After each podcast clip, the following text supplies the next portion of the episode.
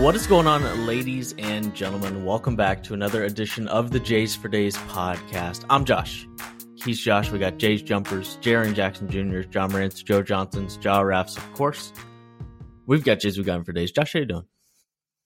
You know, just out here. Feast week in and of itself is always a interesting scheduling proposition with so many games and so much going on, and then you just throw a World Cup in there, group stage nonetheless. So you've got four games a day in four right. different time slots. It is it is quite a time to be a soccer and college basketball fan this week. Yeah, I'm sure you're I'm sure you're pretty busy. I'm I'm basking in the fact that I'm going to spend exactly 90 minutes watching the U.S. play Wales this afternoon, and then I'm going to forget about it, regardless of who wins or loses. It's going to be fantastic, and I'm going to do that with the with the you know what 50 total games across? I mean no it's i guess it's more than that.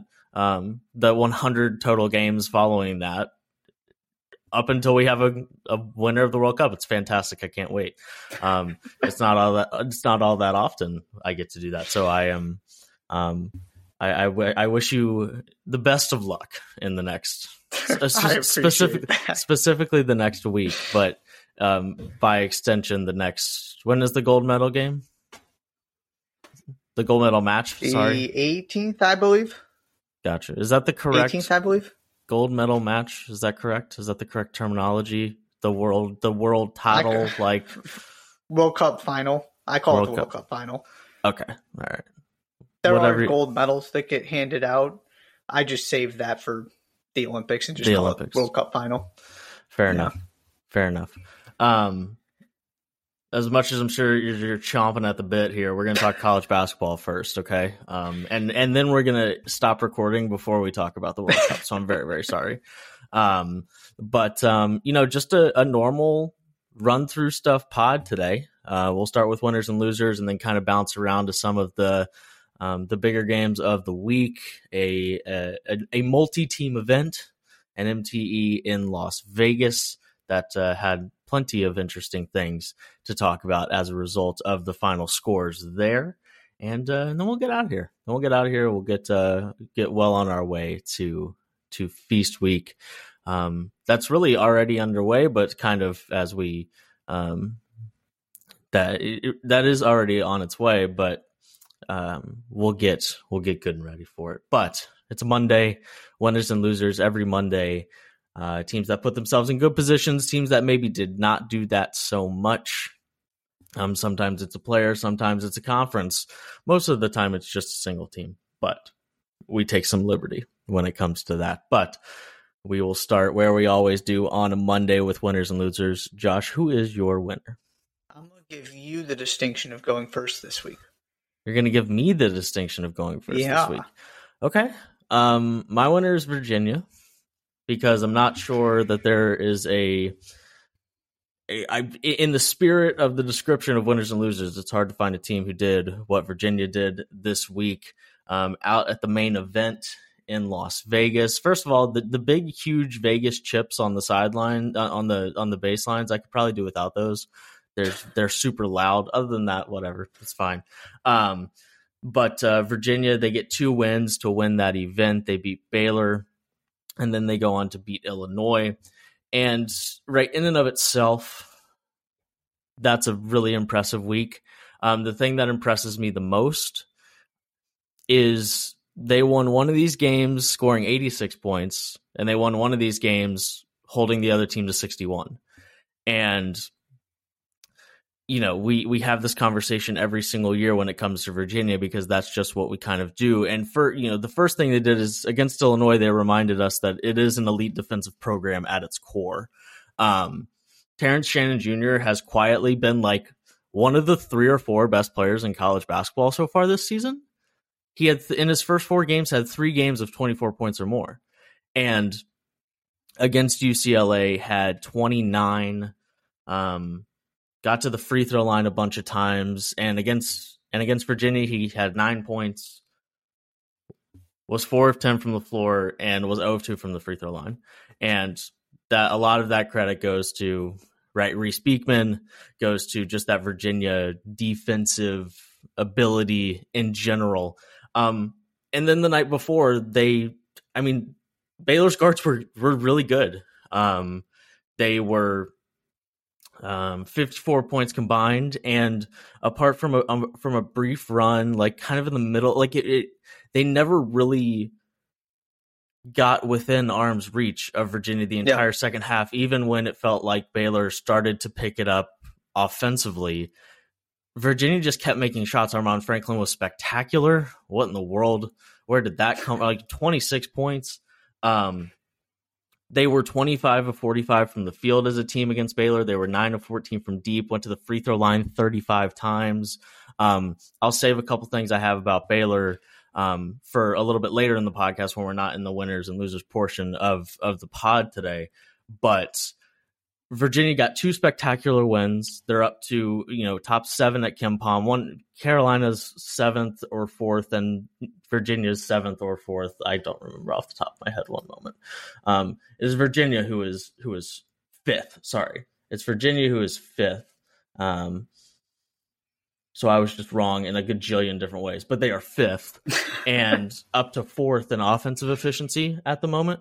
Um, so really impressed by them. Tony Bennett is back in a big way, and we haven't gotten to conference play yet, and he's made sure to remind people of that. So Virginia, my winner for the the results purely, and then when you dive deeper, a little bit deeper into how they won those games, um, you know, it's early, of course, but that's a pretty good pretty good spot to to prove that you can win games in in, in multiple different ways against teams with uh, elite talent.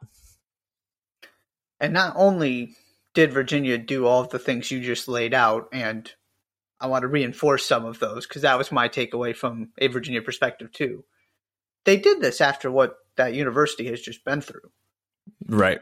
Which is yet another testament to what I will continue to harp on about Tony Bennett, which is you can feel however you want about the way he built his program, the fact he hasn't really embraced the transfer portal, the fact that, you know, he's not getting one and dones, the fact that their offense isn't always pretty. But from a, a culture standpoint, from a mental toughness, resiliency standpoint, from a identity standpoint, what he has built is remarkable. And it's a testament that, right, this is the program that could come back from losing as a number one seed to win a national championship. This is a program that just won a MTE with three really, really good teams. And then the fourth being them, another really, really good team mm-hmm. after an incredibly difficult week or so for everybody associated with that university. That's the other part of this I wanted to mention too. Mm. Is not only on the floor, but the fact that they were able to do what they did on the floor with everything else that mentally they're still trying to process and, and grieve. Mm-hmm. And, and you hit the point I wanted to make, which was just the versatility of these wins. Right. They shot the lights out against Baylor. Baylor had sort of the run that set the possibility for a run that would have gotten them back in the game, but that second run never came. Mm-hmm. So they just sort of stayed within striking distance for a while. But it was it was the three point line. And then you go to the Illinois game where you still score 70 points, even though you're 5 of 17 from three, because you get to the free throw line 32 times, you hit 25 of them. You only allow Illinois to get to the free throw line nine times. Mm-hmm. And so all of a sudden you're in this situation where Virginia looks everybody's good as we both thought they were going to be, and already going to that NCAA tournament conversation, they're scoring 70 plus points against really good teams already. And maybe the defense isn't exactly where you want it yet, but they still did some really good th- really good things defensively. And if they're scoring 75 points instead of 64, they are all of a sudden you know, at least a top 10 team in the country, if not top five. As of right now, they're projected to win more games than anybody else in the ACC this year. And that includes Duke and North yeah, Carolina. That doesn't stun me. Um, mm-hmm. and, and I mean, we talked to that about that at the beginning of the season. The question is never with Virginia, can they put enough games together in ACC play? The past couple years, it's just been a clear and striking talent difference between that program and some of the other programs in the conference. And they still find ways to win a ton of conference games most years, right? Um, I mean, they went 13 and 4 two years ago in conference. Um, they won 12 last year in conference despite being 72nd in adjusted adjusted offensive efficiency. I mean, sorry, in in just efficiency as a team last year. Um, so when they have a team that is talented and performs at a high level relative to the rest of the country, um, they're I'm, I'm I'm pretty confident in their abilities to win multiple uh, to win high level uh, ACC games and force North Carolina or Duke to win a ton of conference games to to actually take that that regular season title, which is exactly what we yep. talked about. The conversation, yes, the conversation is can they have enough offensively and be elite defensively, put those two together to be a national title contender. That's where I'm at. Mm-hmm. The rest of the questions have already been answered. It's how high is their ceiling? They're already ACC title contenders. Mm-hmm. Maybe they don't win the conference, but exactly like you just said, they're going to make somebody beat them. Who's your winner? My winner, I went a little bit sort of out of left field, but I went with Arizona State. Okay.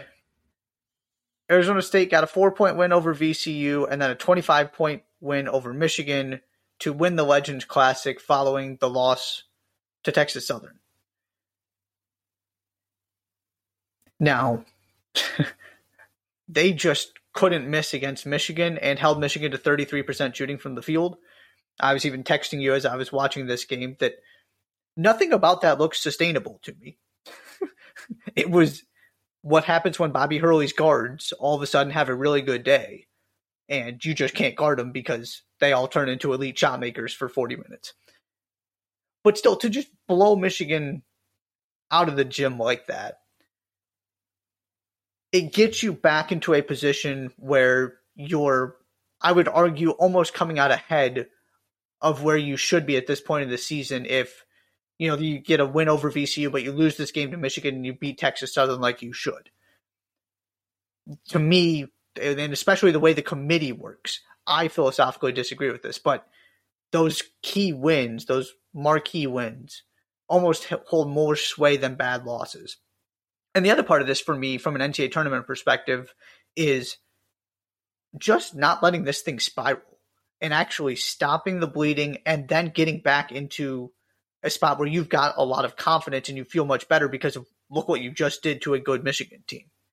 And so I don't know. I'm not convinced this is going to be the turnaround for Arizona State, and Arizona State all of a sudden is going to surprise people and you know finish fourth in the Pac-12 and easily make the NCAA tournament. But had this Legends Classic gone poorly, that could have been the end right then and there. And instead, they got they came away with a couple good wins. They looked really good doing it for the most part, especially against Michigan. So, if they're able to turn this into something this is going to be one of the things you look back on as kind of a turning point in their season.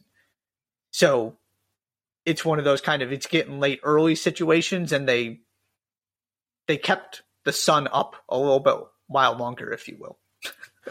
I, I think I'm more interested in the next two weeks than I am in the fact that they beat Michigan.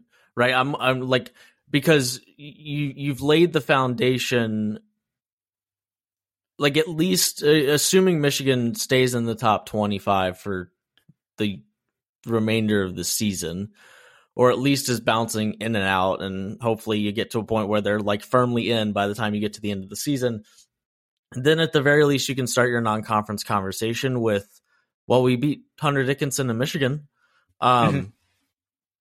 but right they've already already lost to Texas Southern. They probably should have lost to Tarleton State. Um they play Grambling and Alcorn State coming up next. Grambling is already a team that's beaten another team in the Pac 12 already, right? Um, they are going to play a bad SMU team. They're going to play San Diego. They're going to play San Francisco. They do have an opportunity to get another good win against Creighton, but um, which, right, like you said, I'm not exactly betting on them to ever replicate what they did against Michigan a single time this season. But for me, right, to your point, they kept the sun up by getting a win that nobody expected them to get, and a win that will, as long as things go the way that we're expecting them to go in Ann Arbor, will be a good win by the time we get to the end of the regular season. I'm I'm interested in Bobby Hurley coaching this team to no more massive mistakes in non-conference. Right, that's the next step here mm-hmm. is to take is to take that win that nobody was expecting you to get and a 15 point win. Like like those like that's an important fact. Like the fact that they just regardless of how they did it, the fact that they jumped on him early and controlled it throughout and won by 15, Like that is not that is not an unimportant part of the victory. Um,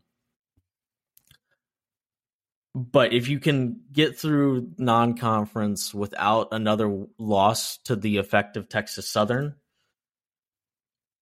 then this then this win against Michigan starts to get, get even more important because you you aren't just trying to cancel out bad non-conference losses with the one good non-conference win that you got. I mean, Texas Southern has already gotten smoked by and it Texas was a, Tech and It San was Francisco. a 25 point victory, 87-62. Oh, my bad. Just wanted to So even even that. even more. My apologies. No, I mean um, math is I Right. Uh, just to, just to back your point up. Yeah. Um so yeah, 87 right. It's going to it's going to look very good on the metrics from every Yeah, it's going to look good on the metrics from every kind of measurable angle. But you got yeah. it right. You got to keep it going. This is sort of stopping the bleeding, but you got to actually address the the larger issue. Um, real quick, my my honorable mention winner is Charleston for finally winning the Charleston Classic this weekend, um, beating Virginia Tech in the process, um, getting a couple other respectable wins while doing so. Um, they won kind of in the final seconds. Um, and I would also just run through a brick wall for Pat Kelsey, and I wanted to say that. So Charleston's my honorable mention. There you go. There you have it. I like it. That thought did cross my mind of making them my winner, so I'm glad you got it in there. And and they didn't. They didn't. I mean, they beat Davidson in Colorado State, and I'm not even sure was Davidson uh, was the Davidson win a part of that event. I'm not even. I don't even know for sure. But it's not like they beat another big team to get there. Um, it was a part of it. It was a part of it. So good for you. Good for you, Charleston. Um, but it, it, it didn't quite get the the marquee win that would have pushed it over into the winners circle, especially with what Virginia did this week. But um, but I wanted to mention them. Just uh, five and one. They finally win that event. First time in program history they've actually won it and uh, and that's good for Pat, Pat Kelsey's team. And it was fun to see them do it in front of in front of a home crowd. Uh, who is your loser? Yeah, my loser is Kentucky. Mm. So we can we can save some. Actually, you should do you you should do your loser first because uh, right. that way I'm not going back to back. Right. Yes. Yes. Yes. Um, my apologies. My loser um, my loser is the teams in the ACC not named North Carolina and Virginia. It was an absolutely mm. atrocious week for teams not named North Carolina and Virginia. And it's not like North Carolina did something all that spectacular. They just beat the teams they were supposed to, to beat. Um, here's who the ACC lost to this week. Are you ready? Let's go on, buckle up because it's quite the ride. Um, just on Sunday, Miami lost to Maryland by 18. Wake Forest lost to Loyola Marymount. Virginia Tech lost to Charleston. And Tarleton beat Boston College by 16. Those all happened on Sunday. That was only Sunday. And it wasn't that much better earlier in the week. Um, Florida State lost to Florida and is 0 4 now. We'll get to the, what they did earlier in the week one moment. Um, Pittsburgh lost to VCU. Duke lost to Kansas, which is fine. It just, it, it, but it happened. Um, Louisville lost to App State. Syracuse lost to Colgate to the toothpaste by 12. Um, Boston College lost to Maine by five. Florida State lost to Troy. And they are fifth in KenPom ratings. They're fifth. Um, and much closer to the Pac 12 at six than they are to the Big East at four. And Josh, they have three teams in the top 16 Virginia, Duke, and North, and they got two teams in the top nine, and they're still that bad at KenPom, right? They had the, they have the preseason number one team. They have perhaps the most impressive team such the, thus far, at least the past week, and like it is they they had multiple atrocious nights when it came to um, the rest of the ACC. So they're my loser. The rest of the ACC, pick it up, please. Yeah, and for a conference that was trying to repair its image this season, right, and try and show that it's not just the top, even if the top is three teams this season instead of one or two, depending on how you felt about last season. The whole point was the depth behind those three teams. And so far, that depth has really not been there. And, you know, you can look at some of the Pac 12 struggles. The SEC hasn't been all that impressive. And you've got the ACC too in there that there just seems to be this very clear sort of, and I mean, the Big East has been has been pretty good. So the ACC's got work to do to get back into that upper tier of conferences, even if you're not talking about the ACC being the best conference in the country, just getting back somewhere into that conversation and turning the page from last season. That has not happened so far. Not at all. Who's your loser? My loser is Kentucky. Not just because of the Gonzaga loss and how it looked, but also just sort of what it means moving forward we don't have to get into a whole conversation about all of the stuff we dove into with the Michigan State loss, but it was a lot of the same themes.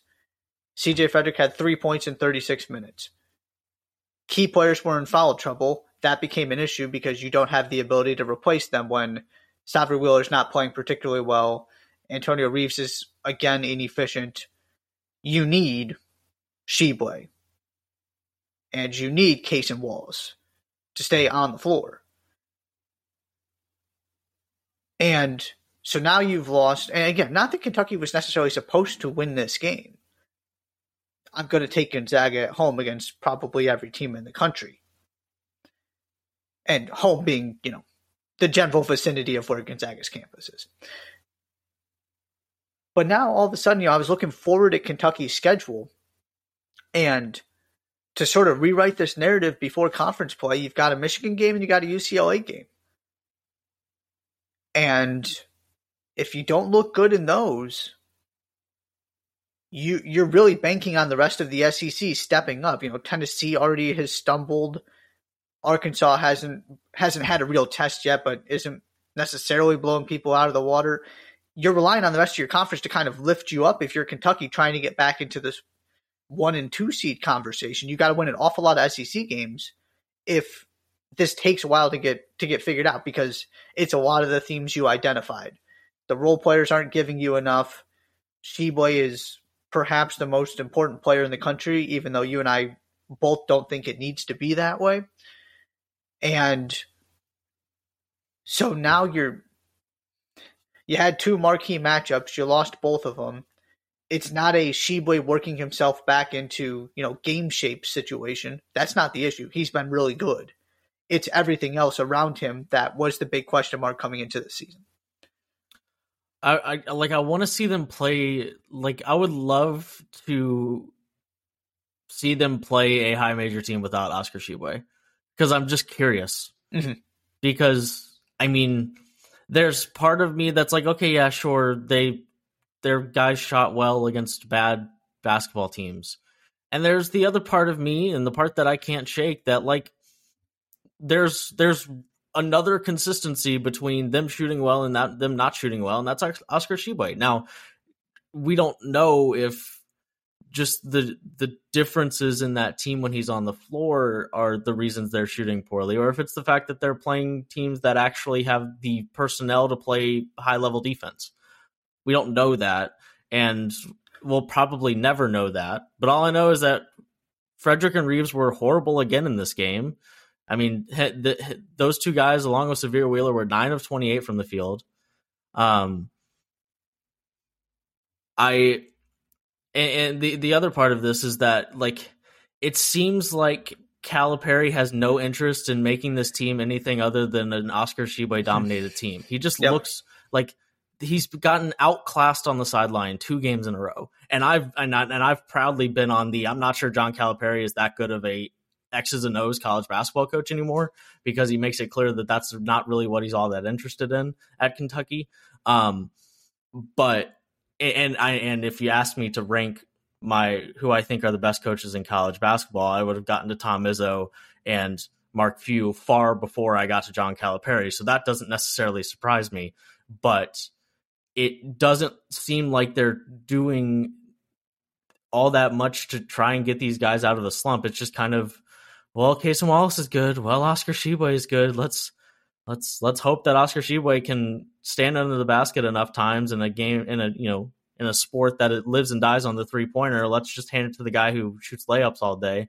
Um, I yeah, I don't I, I don't really know I don't really know how to feel about Kentucky with Oscar Tshiebwe and Kentucky about you know playing high major opponents, right? And and and we went from we went from one thing to the other with Kentucky pretty fast, right? I mean, now all of a sudden it's a resume that has nothing especially impressive to hang its hat on and we're for a long time going to be questioning how good this team is relative to the other teams in the country when they go toe to toe.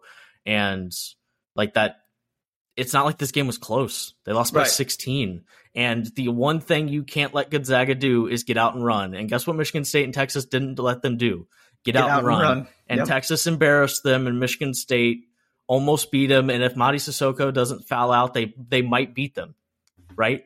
And and Kentucky, not only did they not do that, they didn't seem all that interested in doing it. And Calipari didn't seem all that interested in like a realizing it and trying to put a stop to it. Um, it, it, yeah, it, it, was a, it was a pretty striking performance there. Um, and, and it's weird. Like part of me is like, can we back off the edge when it comes to Gonzaga now? And the other part of me is like, should we get a little bit closer to the edge when it comes mm-hmm. to Kentucky? Yeah, which which team does it say more about? And the other thing I'll throw in there to the point you just made, it's confusing to me how the team built around Oscar Tshiebwe was the team that couldn't control tempo. Mm-hmm. Michigan State wants to play fast. Texas doesn't necessarily play fast, but Texas at least has some guys who are dangerous in transition. Right? Texas is not taking 10 seconds to go establish a guy in the post and then feed him the ball five straight possessions. Kentucky inherently, the way they play offense is slow because it's built around Oscar Tshiebwe. Oscar Tshiebwe is not a transition based player. And so the fact that you couldn't even turn that into being able to control Gonzaga's transition when other teams who don't have that were able to is mm-hmm. a big concern. Agreed. Yeah, I don't have I don't have a ton else on Kentucky. If you have anything else you want to talk about. No, I want to say one thing about Gonzaga, and yeah, I feel like the game and the scoreline pretty much speaks for itself. But one of the things we hadn't been seeing from Gonzaga was that secondary scoring. Anton Watson and Julian Strawther, Rasir Bolton showed up big time in this game, partially because it was more suited to their style of play, as you pointed out. So that's a real positive. And to the conversation about how am I supposed to feel about Gonzaga, those guards still worry me. And that was not pretty bad, actually. That just from a production standpoint, you're not getting what you need from them. So to me, this was more about. I came to the conclusion this was more about Kentucky than Gonzaga, but important for Gonzaga to sort of get back into a little bit more of a convincing rhythm and kind of find themselves for what feels like the first time this season. I mean, if they're all three, if those three guys are going to score twenty points. I mean, you could you could send me out there to play point guard. Right, they're going to be but, they're going to be able to hang with anybody. Yeah, but at but at some point, it, whether it's Nolan Hickman or Hunter Sallis, um, somebody's got to be the guy, right? Because it just, I mean, Hickman seems to be the guy, right? Hickman is the guy that Mark Few seems to have more confidence in. Um, I mean, Sallis only played 10 minutes in this game. Hickman played 28. Um, but right, I mean, four points, four fouls, two assists, and two turnovers. Right, that's that's not that's not good enough. Um, and and against a team where, in theory, and and I watched bits and pieces of this game, and then when it was it got uncompetitive, I stopped watching. Um, but in theory, the game where there's a five nine guy in the backcourt, like it like in theory that should be the game that you're that you have a chance to at least cultivate a little confidence on offense. If nothing else, you can you have no visual, you know, you, no issue seeing above the defense, right? And mm-hmm. and and making plays. But yeah, that's that is the biggest question mark for Gonzaga, and it's been a long time since that's been the question mark for Gonzaga. Right? We went from Nigel Williams Goss to Jalen Suggs to, and I know there was some time in between there, but we, you know, we went from Nigel Williams Goss to Joel Ayayi to Jalen Suggs to Andrew Nembhard. Like that's that's been the progression, right? Like that is Kevin Pangos before that. Yeah, Kevin Pangos before that. Um Jeremy John Pargo. St- was John Stockton's kid Arizona or Gonzaga? I think it was Gonzaga, right? I do believe so, yeah. Right? I mean, that's a, like this is not a this is not an issue that Gonzaga has right. normally. And and it's not like it's not and like the other guys on this team are not playmakers. They're just I mean they, they are playmakers but not for others primarily. Mm-hmm. Um and so somebody's got to be that, um, or that's going to be a very, very big hole in in Gonzaga's personnel moving forward. Um, anything else on either of these teams? No, that was that was really all I had. We we kind of hammered it to death on Thursday. I feel like mm. it's just reinforcing the same things for the most part in this game. So, agreed. Um, I've got one more thing to talk about, and it all centers around Baylor. Do you do you have things from that event in general? Yeah, let's go to Baylor next. Okay. Um, the the biggest takeaway from Baylor is that Baylor is not a great defensive team this year. Um, they started the season 12th in defensive efficiency. It's November 21st. They're already 43rd. Um, they're 193rd in defensive effective field goal percentage. They're horrible at keeping the other team off the foul line. I mentioned that in the Baylor game, the Virginia went to the foul line 35 times. That's too many times. Um, they're 254th in three point field goal defense, outside the top one 150 in two point field goal defense. Um, there's a lot to like about this team offensively. Um, there's not a ton to like about this team defensively right now. And you know, it, it, kind of has me. I mean, they needed 80 points to beat UCLA by five. Um, and right, UCLA has plenty of firepower. I mean, that's not that's that's fine, right? But there hasn't been a ton of man. Baylor is clamping down on this team tonight. There hasn't been any of wow, Baylor clamped down on that team tonight, and um, and that's and we'll see. Well, hopefully it gets better, but it's been it's been pretty bad early in the season. And like with all due respect, the team outside the top 350 in tempo, like they should never put 86 points on you. Never, never, ever, ever. Right. Um, and even though they were efficient from the three point line, they only made nine of them. It's not yep. like they made 17 of them. Mm-hmm. Um, they they need to get better on that side of the floor. Um, that's the biggest takeaway from the main event for me, and the numbers back it up in terms of their performance on that end of the floor so far this year. Yeah, I feel like there was about a five minute stretch when they kind of got back into the game against Virginia where you saw some really good things defensively, and then it just disappeared again. Mm-hmm. And that was my. I have two big concerns for Baylor, and that is one of them. Yeah, they, and that was that was one of the questions coming in, right? That I think people glossed over is this team doesn't have that versatile six eight six nine guy, at least that we've seen so far that can guard one through five the way Mark Vital and Jeremy Sochan could. There is such a value into the, the switchability of the way they play defense. And so far, and maybe, you know, if Cham, if and when Tchamwa Tchatchoua comes back, maybe that helps a little bit, but he's also not switching one through five. The guy next to him is supposed to be the one switching one through five.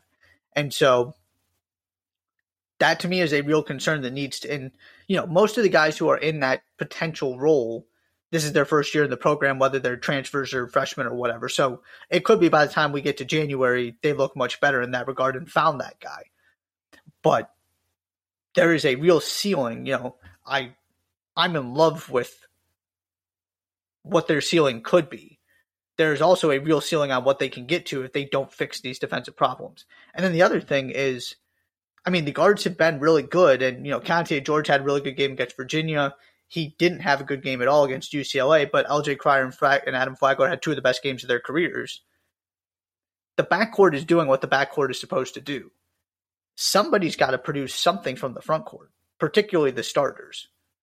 You're getting a little bit from the bench here or there. But that's the other part of this for me. They don't need to be scoring 15 points a game, but it needs to be a little bit more balanced than it is on offense as well. Jalen Bridges and Flo Thamba had a combined nine points yeah. in those two games. Right. That's exactly what I'm getting at. Yep. Neither neither guy had a field goal against UCLA. And then against and then against Virginia, Thamba was three of three, but like Jalen Bridges did not have a field goal in those two games. And that was a part of the conversation, right? When we were talking about how good this team was going to be. And it's not like and like Caleb Lohner's been the best big on the team and hadn't yep. been particularly close. And and that's not saying a ton because the bench hasn't been all that spectacular either. Because right, it's been the front court in the starting lineup that's been that's underperformed. And you know, we talked and, and you know, and Kendall in the preseason talked about, you know, yes, those three guards are awesome, but like we've got two other guys on the offensive uh, uh in the backcourt that are coming off the bench that are also good. I mean, Dale Bonner and Langston Love combined for four points against Virginia. Um, they were a little better in the UCLA game, but like only only Dale Bonner, and that's because he went to the free throw line seven times. They he and Langston, Langston Love played four minutes, and Bonner had was one of three from the field. So there's this like there's this this kind of mismatch thing going on and inconsistencies from at least one part of both the front court and the back court. And right, the the, the guards have been really good. The the starting the starting backcourt has been really good, so it's masked some of those things. But right, if you're not going to play defense well, and you're going to get, I mean, like to win a national championships this year, you're going to have to go through elite front courts, right? Like that is going to be the case, and right, Tchamwa Tchatchoua will help with that. But if you're getting outscored, I mean, if you're getting outscored by 30 in the front court, like if you go play Gonzaga and Anton Watson and Drew Timme have 41 combined and you guys have seven, you're it doesn't matter how good, good the guards are. Because when you go to Gonzaga's guards, you also got Julian Strawther and Rasir Bolton and all of the all of the dangerous players they have on the perimeter, right? It is they're they're pretty unbalanced right now from a production standpoint. And that and their defense, it's got to get better eh, because teams don't win national championships when they're when they're built like that. They just don't. Yeah, it's it's interesting that Virginia, I feel like, has become the team that Baylor usually is, where you kind of look up a couple weeks in, you go, "Oh," mm. and Baylor is a different kind of "oh." Mm. Yeah, they and so this is a different kind of project for Scott Drew. It's not managing expectations. It's not trying to keep keep going after after your you know 11-0 start or whatever. It's we got some problems that need to be addressed. You have time. They're in a perfectly fine situation with a very good loss. You know, mm-hmm. it's not like the it's all falling apart, but for mm-hmm. this team to get where this team can get, there's an awful lot that needs to change. Yep. What else do you have from this event? I'm feeling pretty good about Illinois. I don't really have it. I don't really have anything in particular other than they're looking like I thought they would, and mm. like you thought they would. That they to me look like a team that can contend for a Big Ten title. So that's always positive. The other thing I wanted to highlight from a UCLA standpoint Amari Bailey had six points, two of 10 from the field in these two games at the main event. Was he even worse in the first game? I, I hadn't gone. He had five points against Baylor. Was he? He was even worse in the first game. I hadn't yes, gone back. Unless I somehow mi- horribly misread the stats. Yeah, yeah it no, was. You're right. One point, oh yeah. five from the field. Yeah. yeah. that is I thought that was a, an interesting discussion point in terms of him and what this year is going to look like for him. That you come up against these really, really good teams, and that's again, it's you know five games or whatever into his college career. Certainly, this could look different by the NCAA tournament, but that part of it individually, and then also, as we've talked about, these freshmen need to be really good for UCLA. Bona wasn't much better either. Seven yeah. points, seven points across the two games they to me they were just the I mean they weren't that much worse than everybody else, but they were just the fourth best team in a tournament that had four of the top, you know, 15 to 20 teams in the country, which is mm-hmm. what makes these tournaments so awesome is you just got four really good games no matter who won and who lost. Mm-hmm. But somebody has to end up 0 2 at the end of it. Mm-hmm. And the team that kind of had I'm you could argue Baylor has more to figure out, but Baylor also has perhaps the best trio of guards in the country. Mm. UCLA doesn't. I mean, has very good players, obviously with Jaime Jaquez, etc., but doesn't have quite as much of a cushion as Baylor does. Virginia was the best team in this tournament, and Illinois has got plenty of weapons as well. So I just feel like UCLA, you know, credit to them for showing up, and it's not like they got blown out or anything. But mm-hmm. if they're gonna, it goes to that conversation we were having of can they actually contend with the best teams in the country? You need more from your freshmen. You need more from Amari Bailey in particular for that to happen. Yeah, I mean they're just it's not it's not a good enough team if those guys aren't if those guys aren't good. Right. right. It's it's just not. It's not like them. We and we beat this this horse half to death. That it's not good enough for them to just be okay, and for them to spend 17 games really getting into the rhythm. I mean, if they're if they're elite the last 10 games of the season and carry that into the tournament, then then great. You play in the Pac-12, lucky you. You can probably survive that and still get a really good seed in the NCAA tournament. But um, you'd like to start from a better place when you get a chance to play high end talent than what you got in these two games. Yeah. And also, just as an aside for UCLA, um, like like apparently the the crowd at this event on the West Coast with three other teams that don't play basketball on the West Coast. UCLA's fan base was the worst of the of the four. Like it was just the, the fan base was just non-existent, which I find super strange. Um, and maybe it's just a it's a midweek tournament and it takes a gajillion years to get out of LA anyways. So like maybe it's just not worth it. And Maybe there just aren't that many UCLA fans in Vegas. That that could that could be it. But I was surprised to see like like and there are things that are like peculiar, and then there are things that get multiple people in the building to tweet about them. Mm-hmm. And there were multiple people yep. tweeting about how bad the UCLA fan base was. And that is that one's that one's interesting to me. So I don't know. I mean, like I'm sure Pauley Pavilion will be packed when they play in Pac-12 games in Pauley Pavilion. Like I'm I'm not really all that worried about it. I was just I, I at one point this week had the thought of oh yeah UCLA out there on the West Coast and you know maybe they have a a semi home court advantage, right. right. You see those, you see uh, on KenPom that the, the location was semi home or semi, you know, semi away or whatever. Um, thought that could be a semi home environment for them, and apparently was not. Yeah, just tough all around. Plenty of time to to turn things around, but I wanted to point that out from a UCLA standpoint. Am I correct in assuming that you've just got do you want to talk about Houston? Is that anything? I, is there anything else we need to talk about? No, I just want to say one thing about this Houston Oregon game. Okay, uh, real quick. Houston beat Oregon 66-56. Um, they're five and zero. Oh. Um, it's hard to argue that they're not the, that there's anybody in the country better than they are right now. Um, what what would you like to add on to that? Yeah, so I mean, qualify this by saying Oregon's backcourt is really banged up right now. I think they were down to seven scholarship players by the end of this game. It was seven or eight or something like that. And we're playing, you know, two seven footers out there at the same time because they didn't have the. Oregon needs to get healthy mm. before we actually know how good Oregon can be. That being said, Marcus Sasser just kind of sat on the bench the entire first half because he got in foul trouble. And when Marcus Sasser went and sat on the bench, Marcus Sasser didn't come off the bench because Marcus Sasser didn't need to leave the bench because Terrance Arceneaux and Jarace Walker were outstanding. Arceneaux in particular was the best player on the floor in the first half.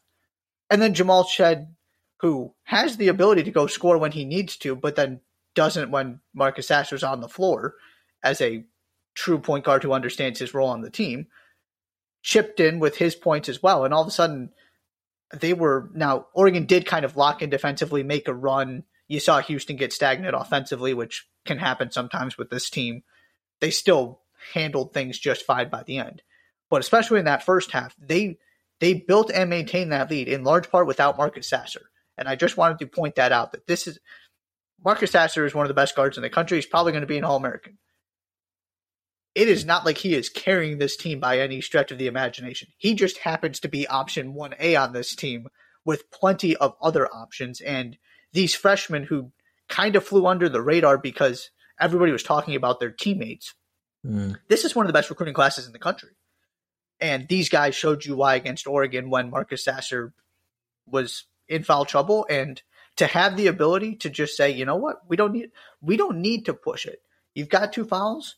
You just take your time and come out in the second half ready to go because we are more than capable of playing without you. Is a tremendous weapon in a world where so many teams have looked iffy and we've identified flaws of some of these top teams in the country. That is a real positive for Houston that has already shown itself that these freshmen are ready to go and ready to contribute. Yeah, I, I, I don't have a ton to add. They they went into Oregon, didn't play great, played okay. Marcus Sasser was in foul trouble. They won 66 to 56, and you never really felt like the game was in question. That's what I mean, you know, there's almost more to be said about I mean, they were, you know, they they knocked down 50% of their three points. Like it was a good game. They shot what they, you know, it's 42% from the field. As a team, it was it was a fine performance and you felt like it was never in question. And when you look back at the teams that go deep in march and into early april there's a lot of yeah that you know they just kind of handled business. Never really felt like oregon had a chance to to to, to truly threaten and they didn't really do anything all that spectacular. Um, but they got a win and they they looked relatively comfortable doing it even even when their best player was fifth on the team in minutes because he was in a little bit of foul trouble. Mm-hmm. They did get a, I mean, they got owned on the boards a little bit because of Oregon's size, but that's just because of Oregon's size. I'm not worried about Houston's rebounding ability. Yeah, they were just exactly what you expect. Well-oiled machine. And and just to kind of cap off the conversation about Houston, right? North Carolina has had their awkward games, right? They get pushed by UNC Wilmington. They give up 86 points to Charleston. Um, you look, you're right, Gonzaga, Kentucky. We can talk about all of them. This is this is this is the, the per game results for for Houston though thus far. Um, 83 to 36 over Northern Colorado, 81 to 55 over St. Joseph's, 83 to 45 over Oral Roberts, 83 to 48 over Texas Southern, and 66 to 56 over Oregon. I mean, they are cruising. They're doing exactly what we thought they were going to do, and they have done nothing but solidify anybody's stance as them being a Final Four and national title contender, taking care of business in a season where thus far not a ton of teams have taken care of business. And granted, they don't have the game against another top five opponent, right? They don't have that game yet. Oregon is a team that already has a stinker of a loss on their resume, right? So all of those things are all of those things are worthy of being pointed out, but there are also teams at the top of the sport that struggled with bad teams in the ways that you wouldn't like them to, and Houston has done the complete opposite of that just kind of put them in a 45 point box while they score 85 and move on with their lives. That's right. You got anything else? We will be back with one of my favorite podcasts of the year, Feast Week winners and losers, Monday. Monday. No Thursday pod. Go eat turkey. Go eat stuffing. Mash mashed taters. green bean casserole. That's what I'm doing. I'm not talking to you guys on Thursday. Sorry, with all due respect but but yes, we will be taking the Thursday off um, for Thanksgiving, um, and that's typically what we end up doing. Um, so we'll come back next week at the beginning of next week to kind of recap Feast Week. Um, it's typically in the fashion of winners and losers of Feast Week, and that that that that manages to to get us around most of the sport and most of the big tournaments um, in exotic places with big name teams playing in them. Um, that tends to get us pretty close to where we need to be and, uh, and, and paint a nice picture of Feast Week. So that's what we'll do at the beginning of next week. Um, please have a happy Thanksgiving or happy holidays. If you don't celebrate Thanksgiving, um, you're kind of missing out. But I, uh, but just eat turkey, whether it's just eat stuffing even though that's probably like is that like fourth and fifth on the on the Thanksgiving power rankings? Like all the sides are first, right? See, I'm a big turkey guy. Are you a big so, turkey guy? Okay. Yeah. I feel like we've kind of situated ourselves into this place where turkey is like really hated on. It's like it's just a yeah. dry meat. You got to put gravy on it to be good. Well, then put gravy on it. Put mashed potatoes on it. Stick it in between uh, two rolls and and have yourself a day and uh, and then come back with three more pounds on your stomach and we'll talk college hoops on Monday. Please subscribe to the Jays for Days podcast on Apple Podcast, Spotify, and Google Podcast. Follow us on Twitter at Jays for Days Pod, YouTube, TikTok, all of those fun things. Just search Jays for Days podcast. And uh, like I said, we'll be back on Monday. Thank you so much for listening to this edition of the Jays for Days podcast. I'm Josh. He's Josh. And we will see you later.